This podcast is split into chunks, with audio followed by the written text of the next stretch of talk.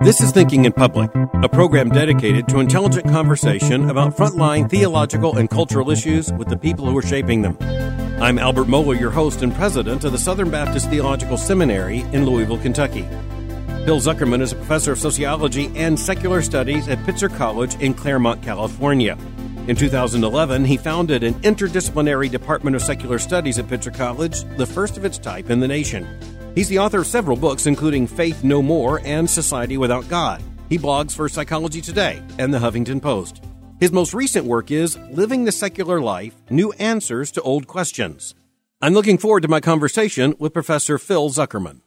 Professor Zuckerman, every book has a story, and, and my sense is that this book story has a great deal to do with your personal story. Can you can you tell us how they intersect and how the book came about? Uh, sure. Well, I'm a I'm a third generation non-believer. Most Americans were raised with some kind of religious faith, and those that have abandoned it have done just that. They they were raised with it, and and for for various reasons, and we can speculate why they they lost it or they walked away from it at some point. I never had that experience. I, I was never raised uh, to believe in God. I was never told there was a God. Um, my parents were non-believers, and believe it or not, all four grandparents of mine were non-believers. Um, so, and I grew up in a pretty secular part of America. I grew up near Santa Monica, California in the 70s and 80s. I uh, didn't know a lot of religious people. I never saw families going to church on Sunday mornings. I, I actually never went to someone's house where they said grace around the dinner table. So it wasn't till my first girlfriend, actually, who was the daughter of a of a non a non-denominational evangelical pastor who had come out from I think it was Kansas that I even kind of came face to face with you know real believers. Uh, they were, a, I, I should say, a very warm and wonderful family, and uh, and I uh, I appreciated the time I spent with them. But uh, basically, I didn't realize how strong religion was for most Americans until until after that. until I got older, got into high school, went off to college, and realized that it's a big part of people's lives. And and then the big, I guess, the big uh, challenge for me was to realize how many stereotypes there were uh, negative stereotypes of people like me, non-religious secular people, that we were immoral, that there was no, we, we had no meaning in our lives, there was nothing to live for, we were, uh, and so I wanted to, I, I knew that wasn't the case. I grew up with very moral people, very ethical people, and a very ethical, moral, moral culture.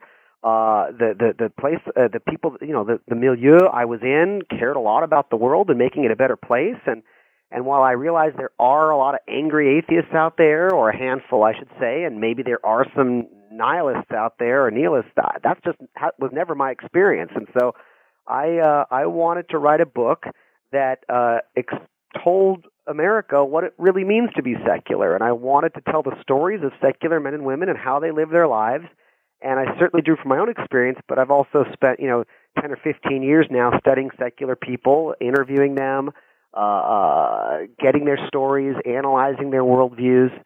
So I I don't know if I I don't want to go on too much, but I was raised in a secular home in a secular culture, and and I wanted to write a book that that expressed the best of that culture to the rest of the world. Well, from the uh, book about chapter two, I, I, came to know that at least uh, you were a second generation unbeliever in that sense, but uh, the the background is really really interesting, and and just based upon what you said, there's a lot I want to come back to. But let me just move to this. Uh, you have established the nation's first Department of Secular Studies in an American academic institution, and and that's a department like any other department there at Pitzer College. How did that happen? And you got a lot of headlines for it. What's been the result thus far? Uh, yeah. Okay. Well, basically, uh, when I was in grad school, you you know you could study religion. There's we, uh, academia has been studying religion since its inception. I mean, the field of anthropology was born out of the study of religion.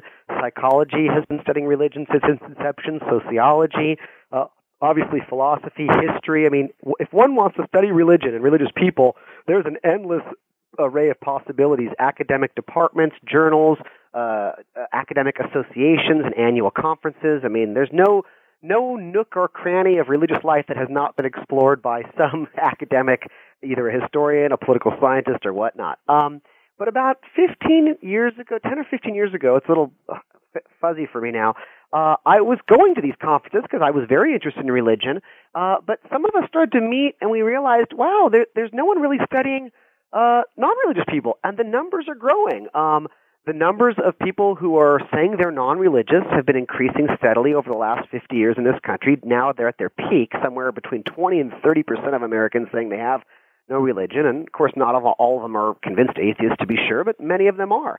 And uh, there was no academic forum, no academic discipline that was saying, well, how, you know, you've got departments of Jewish studies, you've got departments of Islamic studies, you've got departments of Buddhist studies. I mean, and these are great. I'm glad they exist. It's important that we study every facet of religious life.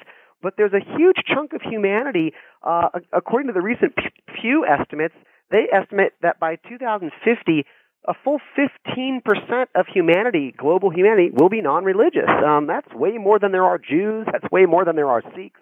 So there was a group of us at these conferences who were like, wait a minute, you know, we, we have no way to study secular people. We don't know how secular people live their lives. We don't know about their brains. We don't know about their personalities. We don't know about their politics. We don't know about their demographics. And uh, I came back to where I teach at Pitzer College in Claremont, California, and found out that several of my colleagues had had similar interests in either political secularism or philosophical humanism or whatnot. And, and we were able to, after several uh, gatherings and meetings and and conf, you know and retreats, try to look at how what what what might it look like to actually study secular life as a discipline. And we were successfully able to establish this program. And we, we teach uh, classes in the history of free thought, secularism, uh, we, political science classes, uh, philosophical sociology, and they're not all. It's not about it's not about pushing or praising secularism. In fact, I uh, teach a lot about some of the horrors that have been done in the name of atheism, particularly in the Soviet Union. So we, we're trying to be objective, we're trying to be unbiased, and we're trying to be uh, you know scientifically rigorous in just studying this this huge chunk of humanity that seems to be growing, and we want to know who they are and and why they are and what they are and all that. This newest book, Living the Secular Life New Answers to Old Questions, mixes a bit of personal testimony and, and background, uh, philosophical musings with a lot of sociological data. And uh, even in your introductory comment, you pointed us to some of that data. And uh, before turning to the larger worldview issues at stake in, in terms of how you lay out your book, you mentioned you're a third generation non-believer. That that's rather unusual, not unprecedented, but unusual in terms of Western societies and certainly in terms of the United States. But in your book, you point out that the vast majority of children eventually hold to the religious worldview or non-religious worldview of their parents. And uh, I believe the statistic in your book was 85% of children raised in uh, homes which both parents are, are secular in worldview they tend to adopt the same secular worldview themselves. Yeah, uh, that's correct. Um, we we know, and I, and I think uh, it's pretty common sense, but we have the the data as well that children tend to adopt the identities and worldviews of those who raise them and love them and feed them and protect them and provide for them. This is a sort of standard sociological, anthropological, psychological rule of thumb. There are exceptions. You always get the uh, child who goes a different way or rebels. But as a general rule, the percentages and averages are such that children raised uh, uh, in, a, in, a, in a Mennonite home tend to stay Mennonite, and if they leave Mennonite, they might choose something close to Mennonites. Uh, if they're raised LDS, uh, they tend to stay LDS. If they're raised Jewish, they tend to stay Jewish. And I say, and, you know, tend is the operative word here. It doesn't mean always. Just means that's the the observable tendency. But what we're finding is the same holds true for secular families. So children that are raised in homes without religion also grow up to identify uh, that way and see the world that way. And so it's uh, it doesn't surprise us, um, but it's just something no one's been studying, and we're seeing that percentage growth. So in the 1950s, for example, fewer than four percent of children were raised in non-religious homes. Today, it's at 11 percent. Now that's not a huge amount, but still, it's double digits. Um, you know, there's only only about two percent of, of children are raised in Jewish homes. So just to give you a sense of, eleven percent of people being raised in non-religious homes is pretty significant. It's it's still a a, a oh, stark minority, yeah. but yeah, I, yeah, I think just growing. about anyone would concede that's a that's a significant number and percentage, and and yeah. in all likelihood growing. In your book, you cite Steve Bruce and Tony Glendinning, who uh, mm. and, and, as you write, found that children raised without religion really grow up to be religious themselves. And uh, you quote them saying, if someone was not raised in a particular faith, the chances of acquiring one later in life are small. You ask how small, their answer, about 5%. Now, I think whether you are a religious believer or unbeliever, that's a pretty astounding statistic. It is. Now, I will contextualize that. They're talking about uh, their research on, on kids in Great Britain, and Great Britain has secularized to a far greater degree than we have, particularly Scotland, where about half the residents say they're actually uh, non-believers in God. So, you know, you could see that if you're in Scotland and you're in Edinburgh and you're raised by non-religious folks, the chances of acquiring faith are going to be that slim. I think it would be different here in the U.S. where faith is more abundant. Uh, there's more options. There's more vitality to our religious marketplace. But even here, the big story, you know, I just have to say, that demographically, we know that, that the more religious parents are, the more children they tend to have. And that, that works across religions. Jews, Muslims, Mormons, Christians, Catholics, you bet. The more strongly religious people are, the more kids they tend to have. And the more secular folks are, the fewer kids they tend to have.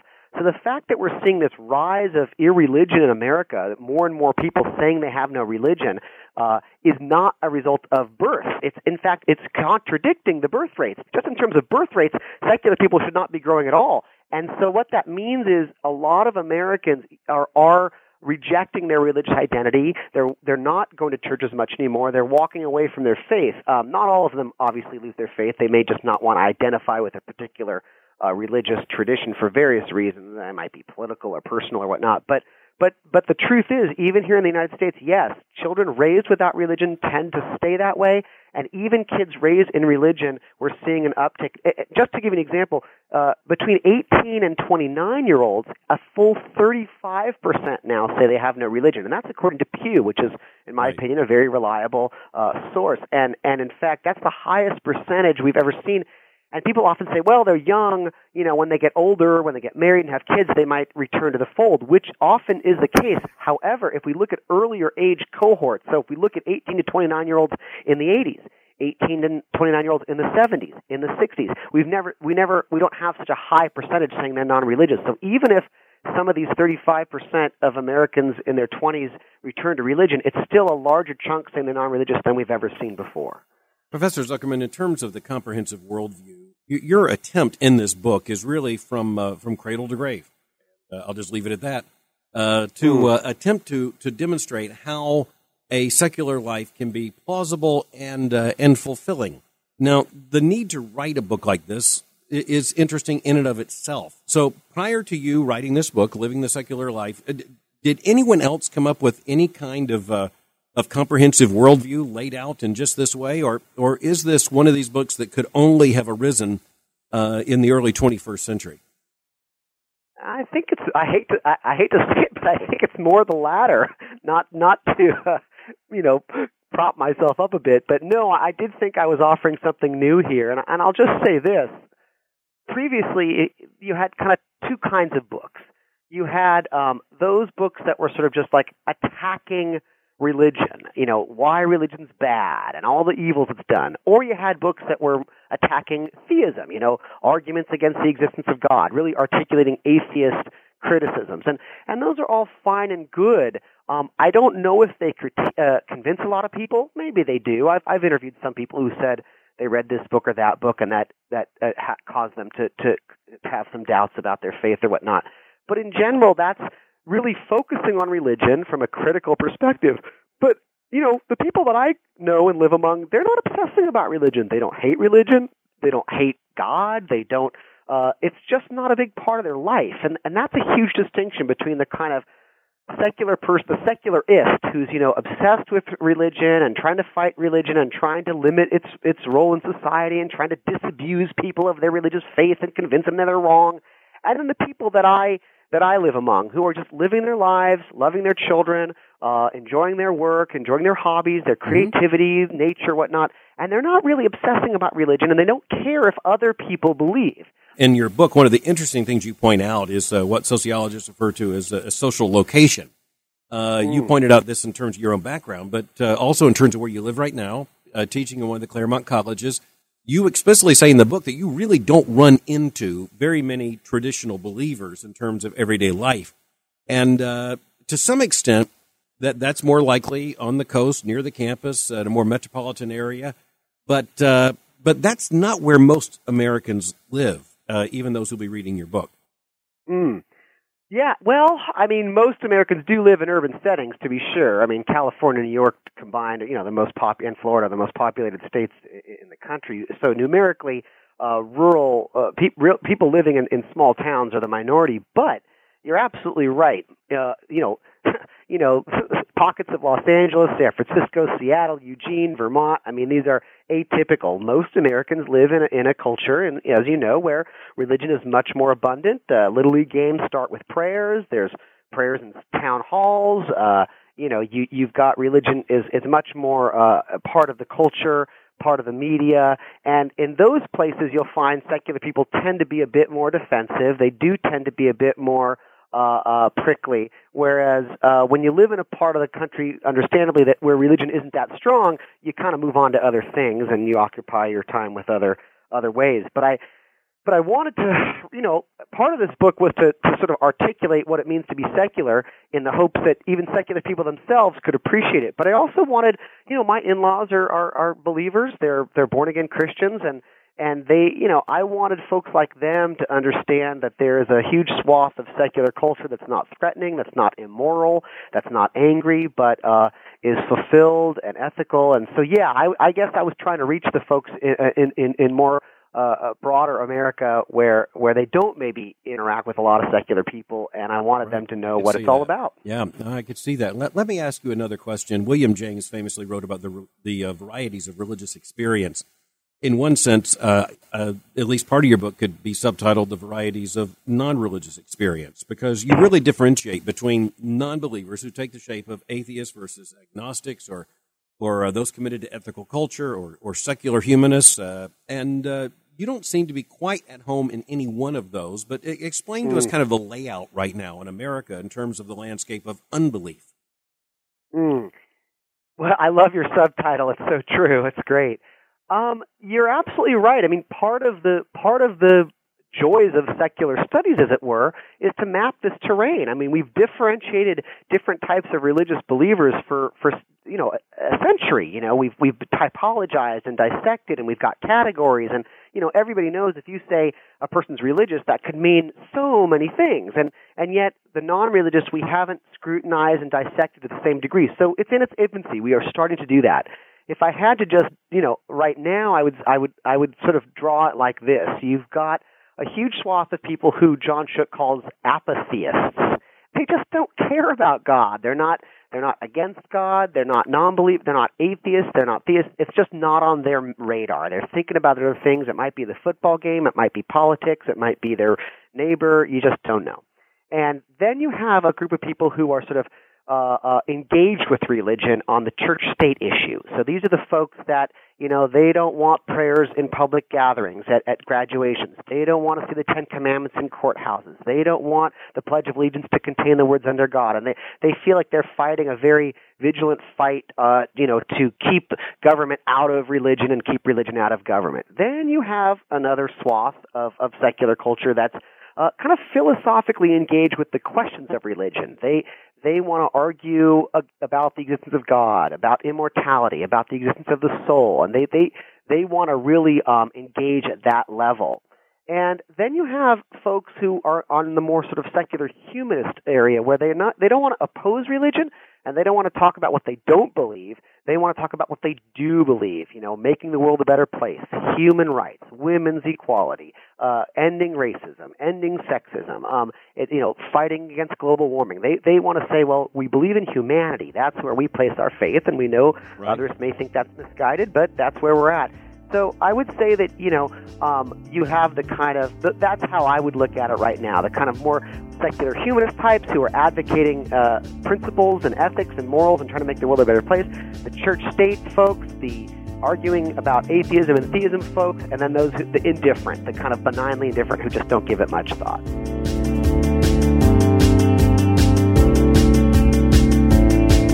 As Christians, we understand that we have the intellectual and theological responsibility to come to understand truthfully and accurately what other people and other religious belief systems actually believe. But we as thinking Christians also need to extend that logic to the world of unbelief as well, and that moral responsibility with it. And that means that we have the responsibility to understand unbelief in terms that are equally clear and equally accurate.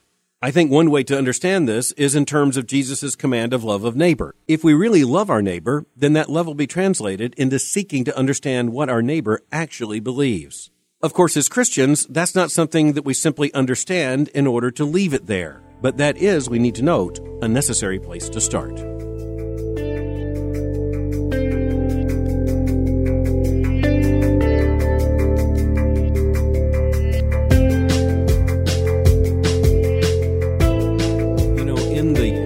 The book, as you lay out your argument, I think you start and, and end pretty predictably in this sense. I, I would think that if I were writing a book in, in order to defend a secular worldview over against uh, the uh, preconceptions, especially of those who aren't unbelievers, then I would have to start out with morality. And, uh, and that's mm. exactly where you start out. And, and, so I want to set this up by saying many times evangelical Christians uh, seeking to think these things through and to, to think biblically and uh, and genuinely in terms of the Christian truth claim about this, that they will say, or I, perhaps I should say, we will say, that uh, atheism makes it impossible to be truly moral. Now, mm. I want to start out by saying I don't think that's a good argument, but I think it points to a good argument. And and so before I get to what I think is a better argument, let me just say that I, I think it's wrong for us to speak about individuals and say that an unbeliever can't be a moral person. And uh, mm. yet, uh, before I follow up on that, that that really is something that uh, that you see as an obstacle to uh, increasing the influence of, of unbelievers in America today. That's that, you hit that head on in your chapter. Mm. Wow, that's a big one. You're, you you got it. The morality question is huge. It's the first thing most non-religious people are asked, you know, well, how can you be moral if you're not religious, or how can you be moral if you don't believe in God? And so you're right. I did want to approach that head on. Um, let me see. How can I how can I approach this? Um, do you want? I mean, I, I would start by acknowledging the many studies that show that religiously involved Americans uh, give more to charity than those who are not religiously involved. They donate more time, more money, more energy to, to charities, religious and secular charities. So, so there is, uh, we have to acknowledge that on a certain level, uh, uh, religiously engaged and religiously involved Americans, they tend to uh, uh, report higher levels of subjective well-being. They live longer. They have lower suicide rates. So there's a lot of benefits that related to morality, as it were, or well-being that that are, we see with religious life. But what's interesting about those statistics and surveys as they all involve religious involvement, not belief in God specifically. In fact, you can control for that. And when you measure people who believe in God but don't go to church or synagogue, they actually don't have the same levels of charitable giving and well being. And conversely, when you study atheists who do go to church because they're married to someone or they have a relative or whatnot, they have the same levels of charitable giving, altruism, and so on and so forth. So it does seem to be this communal aspect of religion that has the moral benefits as opposed to just belief in God per se. Now, that I just that's a kind of I just want to throw that out. Now, right. as for the belief in God uh, and morality, I mean, do you, I, I'm not sure where you want me to go here. Do you want me to explain secular morality, or do you want no, me to explain? I, I, I uh, you do that pretty pretty well in your book, except okay. to the extent that I want to. Uh, let me just let me go ahead and go to part two here because uh, what I, what I wanted to say was that uh, I think it's important that that Christians think and speak carefully about this, and uh, I think okay. the, the wrong way to put it, and, and uh, if this is of interest to you, I suppose yeah, I think the wrong way for Christians to put this is that an atheist can't be a moral person. That is, can't operate by uh, moral standards and uh, and be an upright citizen, a wonderful next door neighbor, and uh, right. stop at red lights and uh, and uh, and and stay outside of a life of crime. And so I think that's the wrong way to wrong way to put it. And and you do make that case. I, I, w- I want to acknowledge that. But what I want Thank to press you. on is yes. where then uh, is the origin of a moral code that mm. uh, that actually can produce a moral life because it seems to me that's that's the weaker part of your argument. Where where in the world does does this morality come from? Okay, well that's a, that's a huge age old question that philosophers have been uh, discussing forever, uh, and I'm, I'll try to do my best. I'm actually not a philosopher by training; I'm a sociologist, but I do dabble in those realms. Um, so I'll start with a, a sort of uh, a little anecdote, and then I'll try to be more direct. You can imagine if there was a flight taking off from LAX this morning heading to Indonesia that were to crash.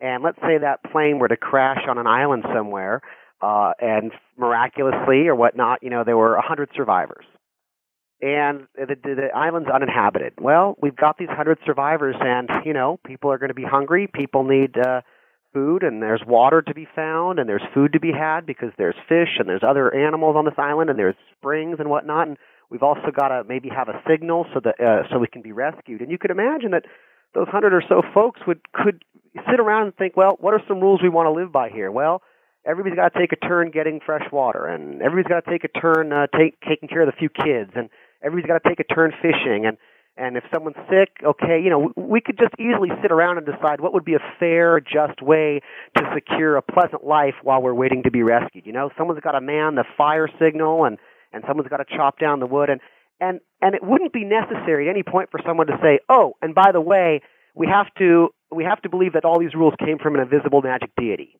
That, that's that one could go there. It's not necessary. One could just we can imagine these hundred people could could very realistically and easily come up with a ethical code, as to use your words, or moral code, and it would come from those people themselves, based on their experience, based on their sense of empathy. So that's that's the way I would enter this conversation. What I would say is for us. Uh, we're humans are the source of morality, and we have to decide, and we have to figure out what is moral? And we do that using our brains, which have evolved with the capacity for empathy, so we can understand when someone else or some other thing is suffering. And secular morality is really about empathy and treating people the way we would want to be treated and limiting suffering in sentient beings and increasing fairness and justice. And it, and then we have to debate and discuss what that, there's no, there is no uh, stone code tablet we can look to. We have to figure that out ourselves. And sometimes we get it wrong.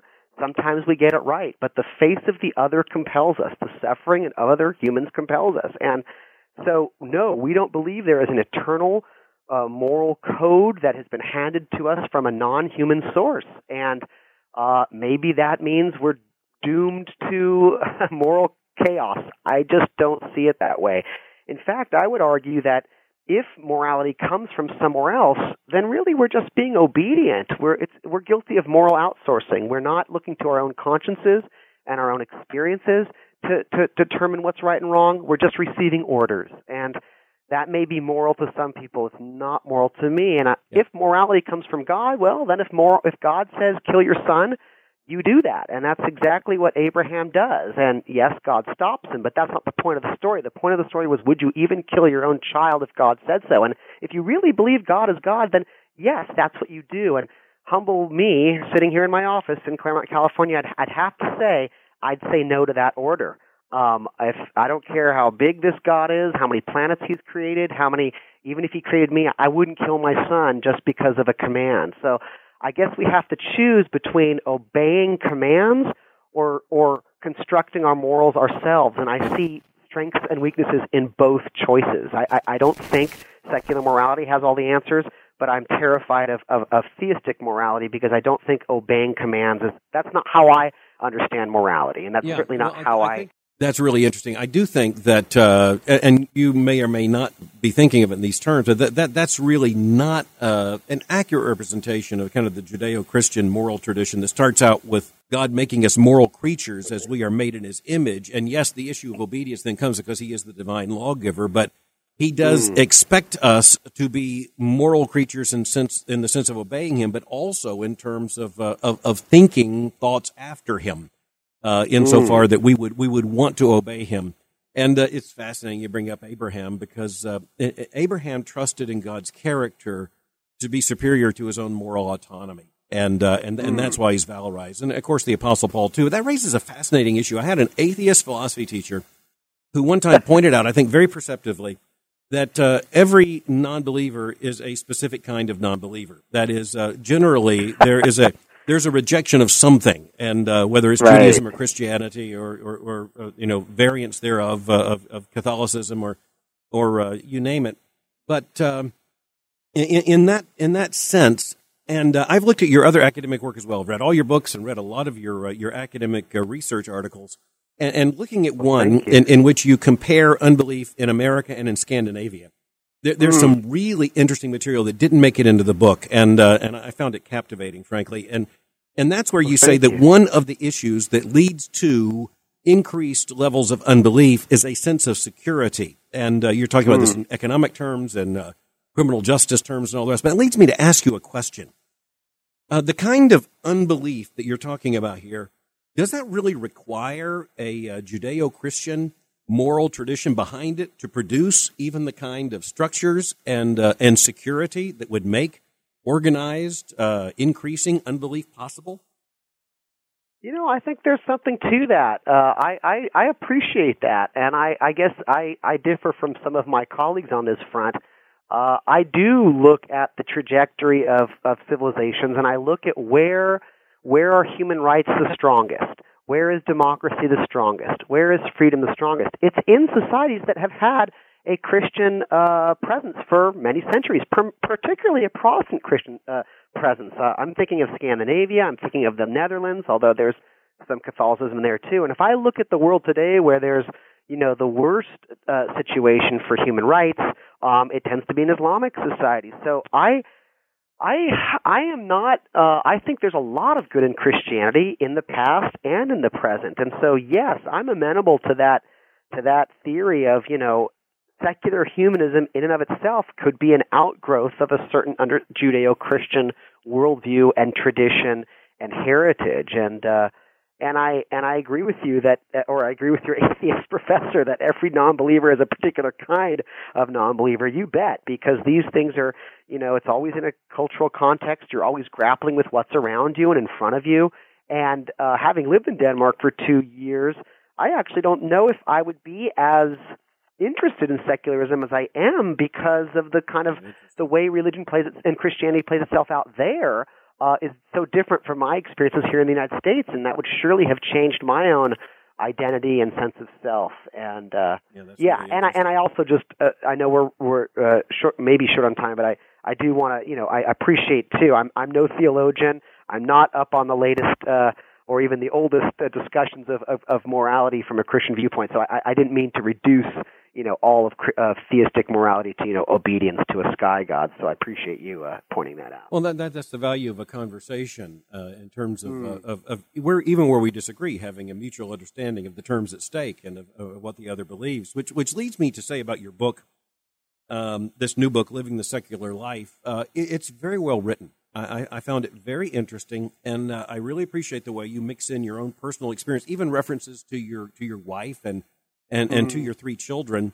And uh, there's obviously a great deal of meaning in your life. That's that's very clear. And uh, mm. so I want to come back and, and if you allow me, just just just press the issue. If I understand your worldview in terms of why there's something rather than nothing, uh, and uh, and and where everything is headed, and uh, if if death is just the end, um, do you think it's really possible to reduce all of that to uh, to a purely materialistic or, or naturalistic understanding. Uh, it, it, it, seems to me that's actually a greater philosophical challenge, or it would be to me, even than the question yeah. of morality.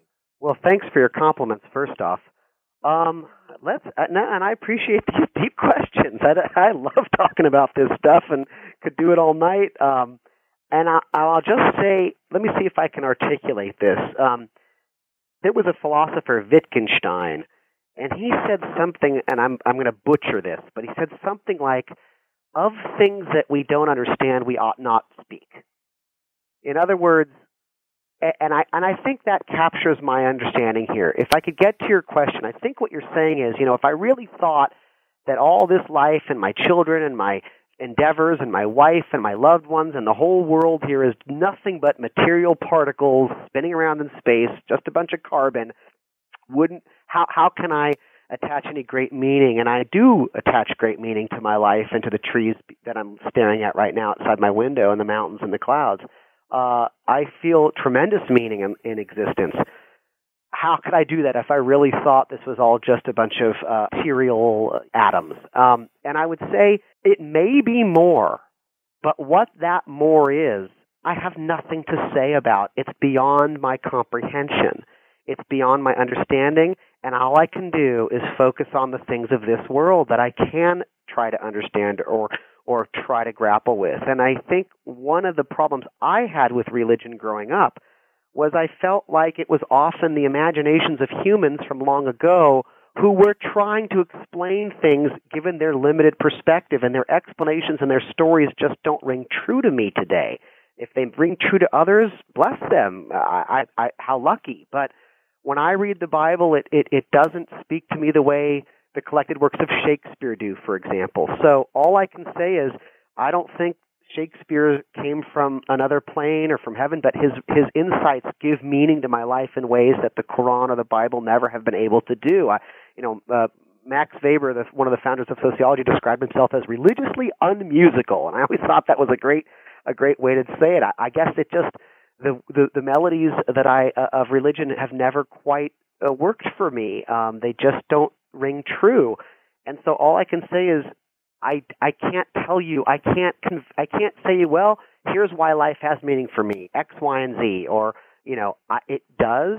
I'm lucky in that sense, perhaps uh, or I'm blessed to use my mother-in-law's parlance, but uh, I really don't understand. I, I and this is not a critique. This is an honest admission. I never quite understood why life would somehow have more meaning if there was a God or an afterlife or if my soul lived on. I, I, I still, to me, it was always a non sequitur. It's sort of like, and why would that somehow make life more meaningful. If anything, it would make this life a little less meaningful for me. I'd kind of be tapping my feet waiting for the real show to start, you know, and think, well, this is all temporary and impermanent and just material. I can't wait for the real show to take place. Like, what do I got? 40 more years? 30? Well, maybe I'll get hit by a car tomorrow and it'll really start. So, again, I, I'm not trying to be facetious or critical. I'm just saying, like, from my perspective, I never quite understood that leap you know, uh, Augustine, the great uh, Christian theologian of the, the fifth century, uh, the fall of the Roman Empire, in his great book on the mm. city of God, he actually dealt with that in a way that, that I, I think, to our shame, many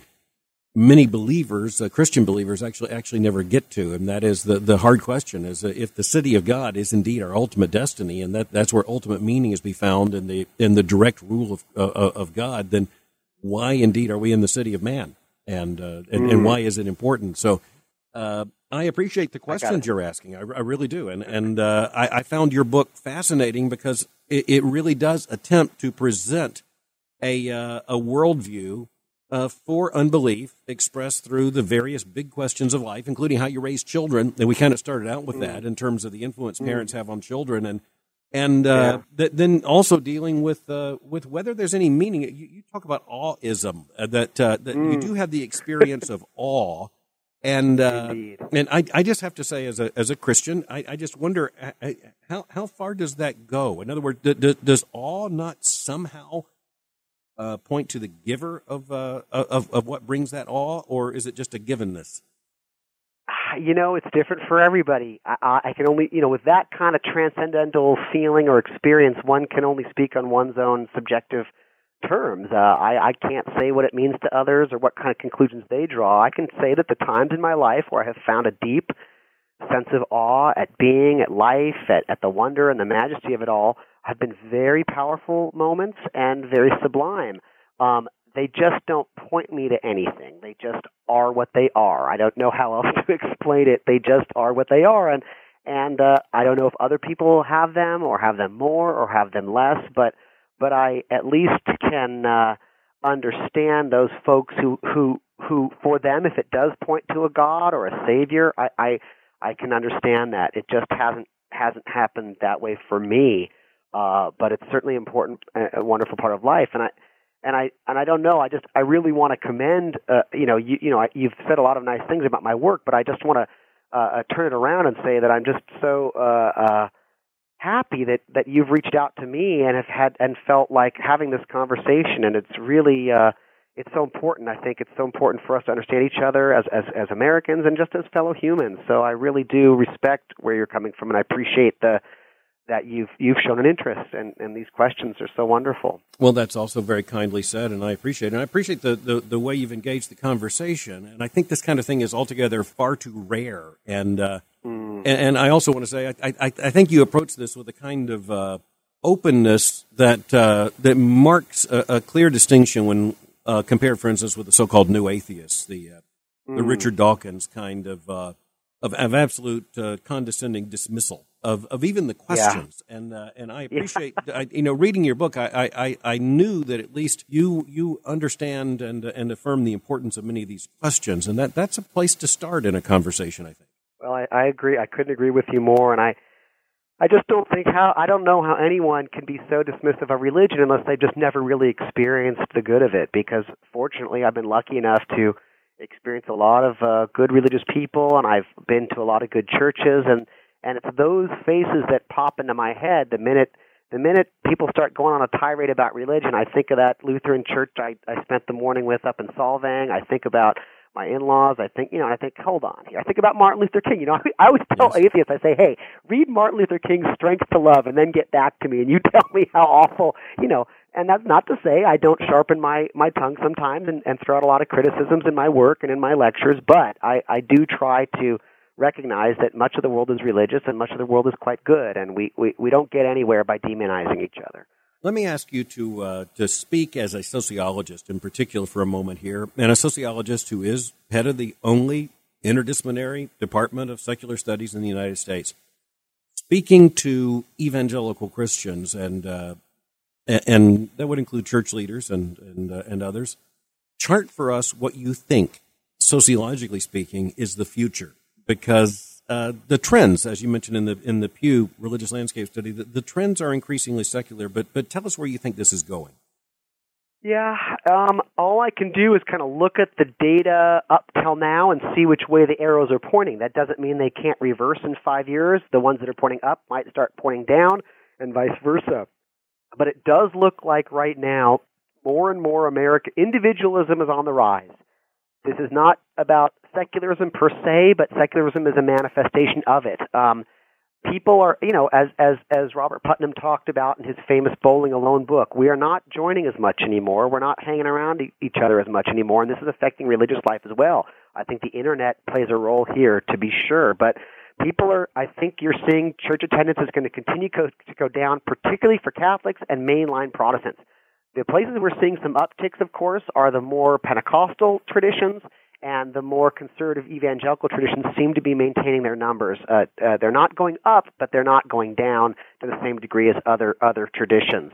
Um, but what is again rising is this number of percentage of Americans who say they are non-religious. They don't want to identify with any religious tradition. You know, uh, back in 1990, that was 8%. Today, it's somewhere between uh, 20 and 30 percent. Uh, Pew is looking around 25 percent now, which is a pretty good conservative estimate. So, and when we ask people what is causing this, the number one, one of the most prominent responses is they don't like the politics of the Christian right. And again, I'm speaking here not as I'm not trying to condemn anyone. I'm just telling you what the data shows us. So, for example, when Mike Huckabee says he's going to oppose gay marriage and he says, you know, hey, I may be on the wrong side of history, but I'm on the right side of the Bible. I think he's correct. He's he's assessing the situation. He may be on the correct side of the Bible from his reading, and he's also not. I mean, this gay rights issue, I think, is really harming uh, uh, religion, and I think, uh, and what I mean by that is, and I'm not trying to take a position here either way. I do have my position, but I'm, I'm that's not what I'm saying here. What I'm saying is, the more that, that the evangelical Christians obsess about you know fighting gay rights, I think they're just going to be shooting themselves in the foot. Uh, I think it's the wrong issue to be obsessing about. Surely there's other things in there related to God's will that could be more important and could be more successfully uh, uh, fought about. But I just think I, I can only say I, I teach college students. I see them every year, year in and year out. They just don't have the same uh, issue or problem with homosexuality as previous generations did. I, I think it's a losing issue, and I think it's causing a lot of people to turn off. I saw this in the LDS community too when I interviewed apostates from Mormonism. Uh, the vast majority of them said it was the gay marriage issue. Not they didn't say anything about you know Joseph Smith or or the Book of Mormon or the Golden Plates. It was all about they were upset about the Mormon Church's focus on fighting gay marriage, and it turned them off. So, I guess if I were speaking to evangelical Christians, I would say you know on the one hand, yes, you have to be true to your faith, whether it's popular or not, whether it's contemporarily uh, cool or not. I, I get that, but on the other hand, um, I think if you pick certain issues, uh, it's just it could be detrimental. And again, I, I, I'm not an expert here, but I, I think we're going to see more. I asked the question, yeah. so uh, I do appreciate okay. again the candid the candid response. Let me ask you one final question as, as we as we go. What's your next project? Because uh, I can tell, given all the things you've been involved with in the past, you, you certainly have another project in line. Man, don't tell my wife that. She wants me to take a break. She keeps urging me to stop writing and go swimming a little bit and go for a walk. Um, so uh, I've got a few things floating around in my head. Uh, you know, it's it's it's tricky. Uh, uh, part of me wants to. Uh, I am interested in, I have to say, in in these children that are raised with no religion at all. And by that I mean they were never taught to identify with a faith, they were never taken to church, and they were never taught to believe in God. So like the you know, belief, behavior, and belonging is purely secular. I'd like to study these folks. Who are they? What what can we learn about them? Neurologically, psychologically, sociologically, um, and that's a demographic that I'm I'm particularly curious about because a few of them are starting to show up in my classes. So these are kids that were not, you know, most kids would be like, oh yeah, I was raised Catholic, but you know, I stopped going to church when I was in high school, or oh yeah, I was raised Jewish, but you know, after my bar mitzvah, I gave it up, or yeah, my folks are Christian, but you know, I don't really, and that that's that's the common thread. But I'm now getting a few students here and there who just sit in my classes. They were raised with no religion at all. They were never told they were anything. They were never taken to any youth groups. They were never taken to any summer camps. And and I want to know a bit more about them. So I'm sort of I'm sort of that's that's my I think that's where I may go next. I'm not 100% sure yet. Well, I'll be looking for Professor Zuckerman and in the meantime, thank you for joining me for Thinking in Public. Well, it's really my pleasure. Thanks for having me.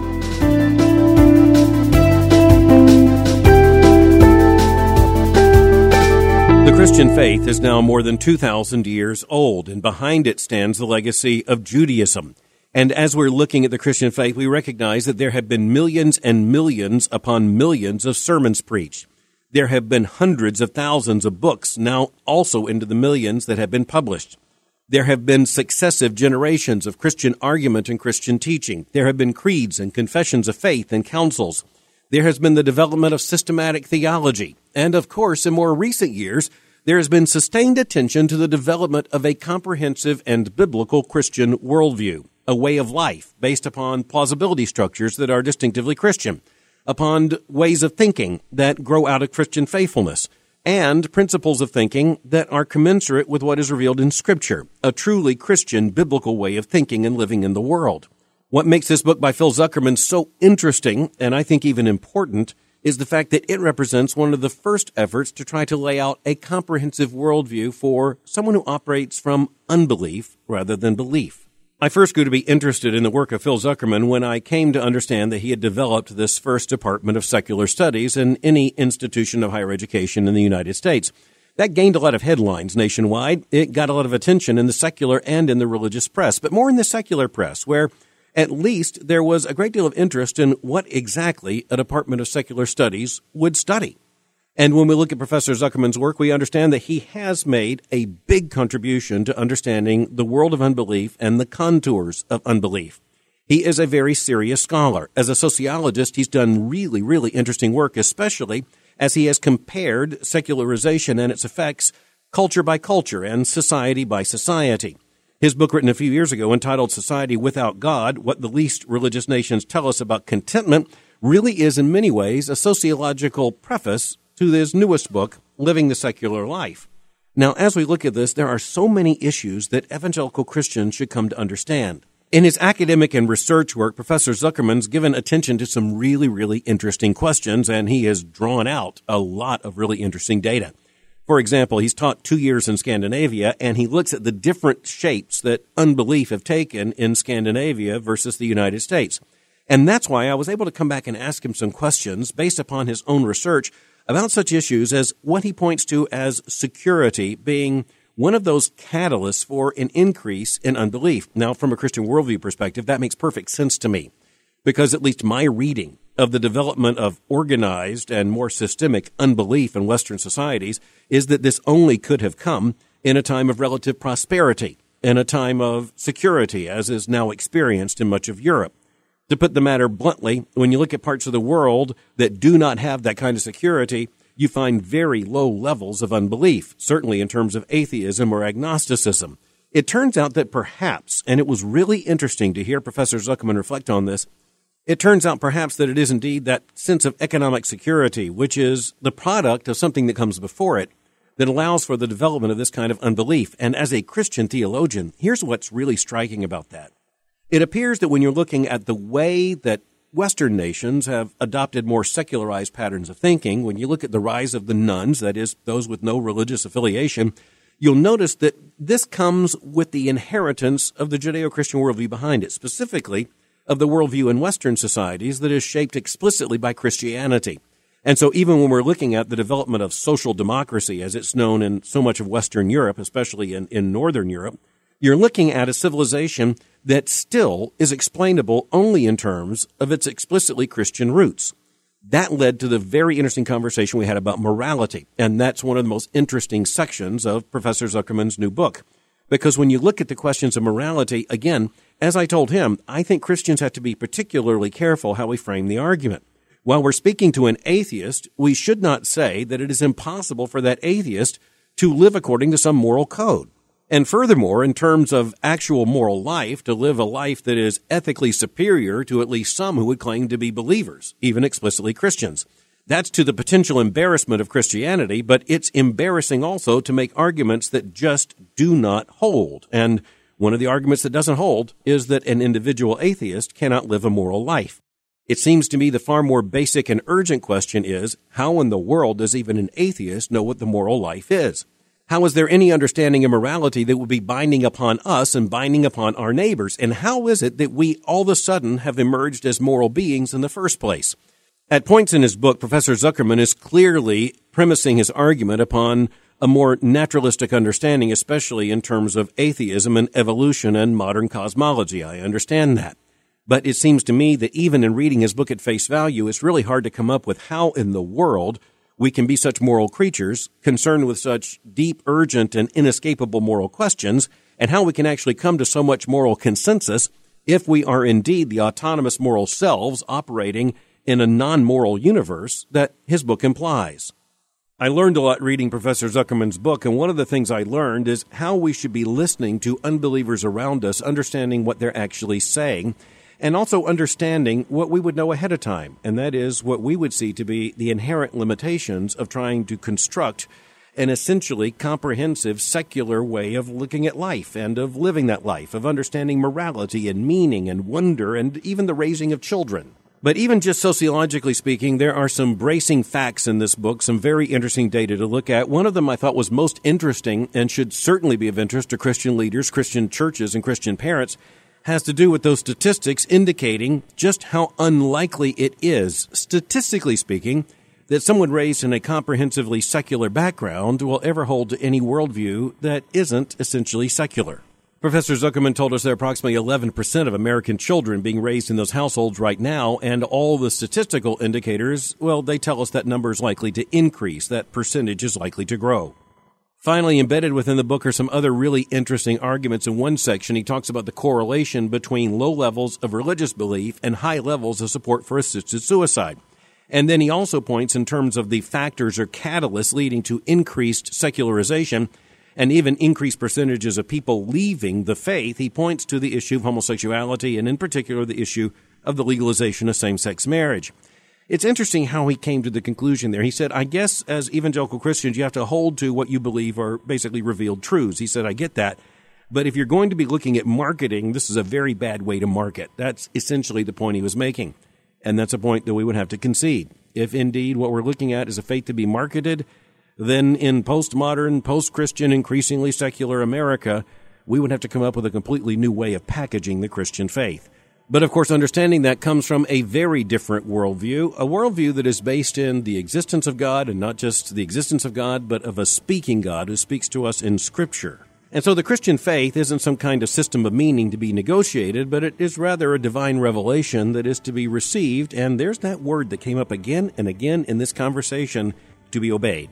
Indeed, any honest reading about the Old and New Testament points to the continuing theme of obedience as what the creature owes to the Creator.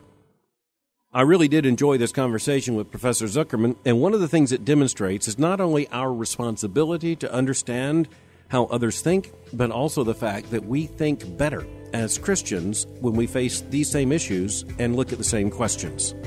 I do look forward to meeting Professor Zuckerman in person and continuing this conversation. I will certainly hope for that. In the meantime, I'm indebted to him for joining me for Thinking in Public.